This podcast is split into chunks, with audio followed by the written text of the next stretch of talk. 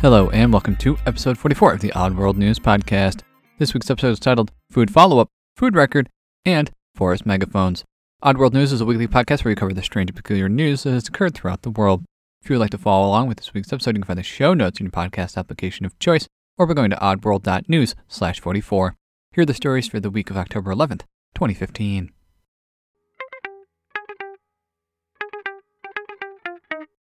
Food Fundraiser Last week, we covered a story about a University of Connecticut student who brought an open beer into the food court and was subsequently told that he had to leave. The student then went on a tirade and pushed the food court manager. Well, we have a follow up to that story.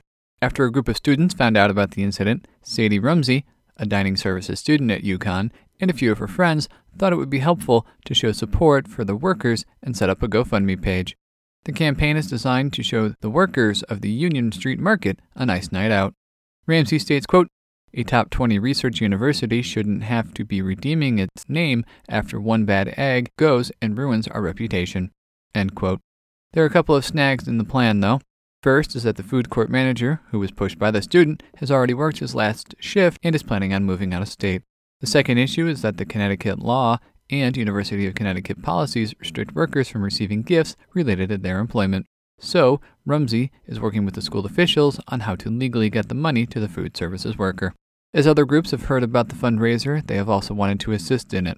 The school has been contacted by three groups, including one out of state. A local franchise of the DP Dough restaurant chain added jalapeno to its bacon mac and cheese calzones to provide its customers for exactly what the student was looking for.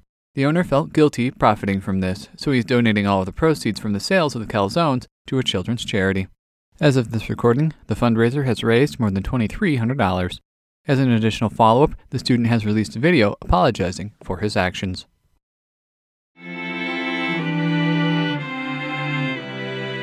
Dying for Halloween. October brings one major event to the United States Halloween. To celebrate Halloween, many people decorate their houses and yards. For one Detroit woman, that decoration tradition is to make sure people end up doing a double take. As with previous years, her exhibit this year includes a realistic looking dead body. Every morning, the woman places the dummy face down, in different spots within her yard. It is so realistic that police were called out to investigate, quote, a man down, end quote, in the woman's yard. They were called out on three subsequent days. The woman states, quote, I used to live in Redford Township, and oh God, the police department, fire department, they would come out every day.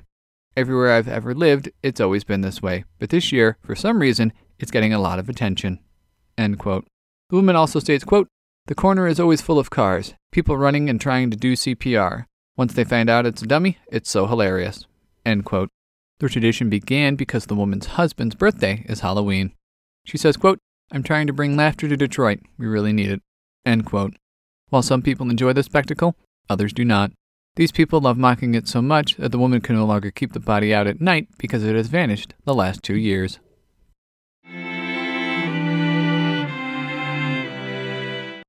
Gordon Lee Record. Records are a topic that I've uncovered quite extensively over the life of the podcast.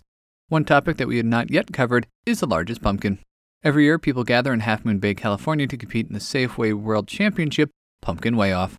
Last year, grower John Hawkley set a North American record with 2,058 pound pumpkin.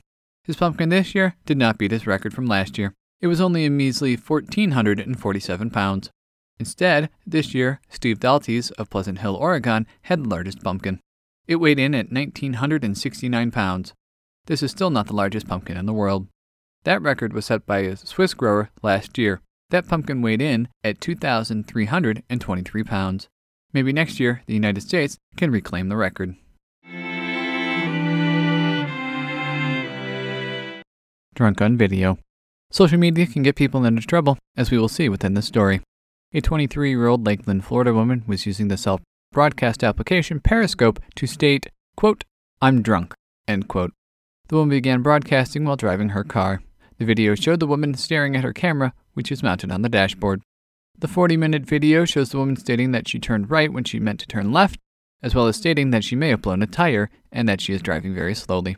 Several of the viewers asked her to stop driving, and a few even called police. After several people had contacted the police, they logged in to Periscope and located the woman's car.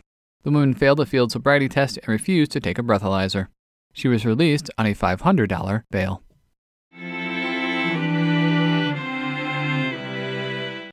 Pesky bird.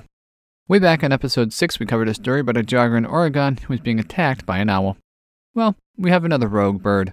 This time it's on the other side of the country.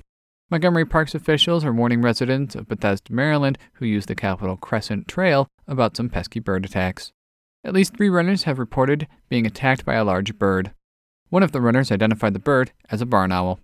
So far, the runners have only suffered minor scratches when the bird swoops down on their heads from behind. Officials recommend residents make noise and tuck in any ponytails while running. Officials have posted a sign that states, quote, Caution, an aggressive owl lives here. End quote. A link to the sign is in the show notes.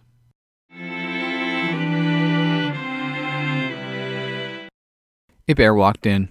So a bear walked into a high school. No, this is not the start of a joke, but what actually occurred in Bozeman, Montana.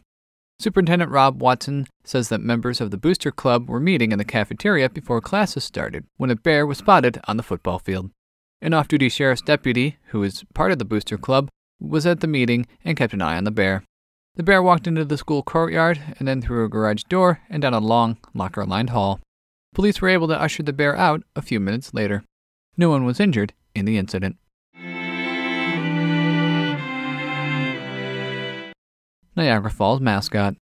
Many companies try to bring in business by creating cartoon mascots for their advertising. Niagara Falls wanted to bring awareness to recycling, so they created a mascot named Totes McGoats. Niagara Falls Mayor Paul Dyster states, quote, I guess you would say Totes is a cute animal mascot. Kind of scary, actually, but having an animal mascot, we think, is one of the ways that you can reach out to kids to get their attention. End quote. In order to appeal to kids, Totes has his own Twitter account. Totes gives out some recycling advice using, of course, emoji. The Totes McGoats campaign has been successful. Recycling was at 4% last year. Now, one year after the mascot was introduced, recycling is up to 23%.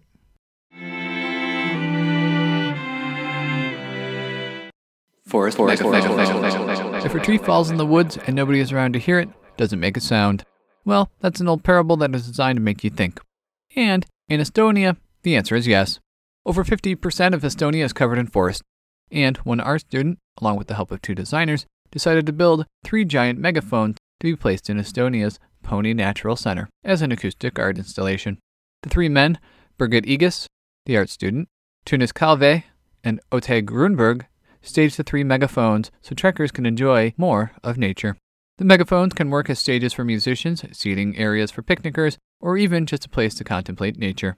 The megaphones will remain in the forest until Mother Nature reclaims the wood as her own. And that concludes this week's episode of the Odd World News Podcast. You can find the show notes for this episode and all previous episodes at oddworld.news. You can follow us on Twitter at underscore oddworld news. If you would like to submit a story or send feedback, you can email us at oddworldnewspodcast at gmail.com. If you'd like to support the podcast, please subscribe, follow the Amazon link on the left side of the website, and rate us in iTunes. Thanks for listening, and we will be back next week.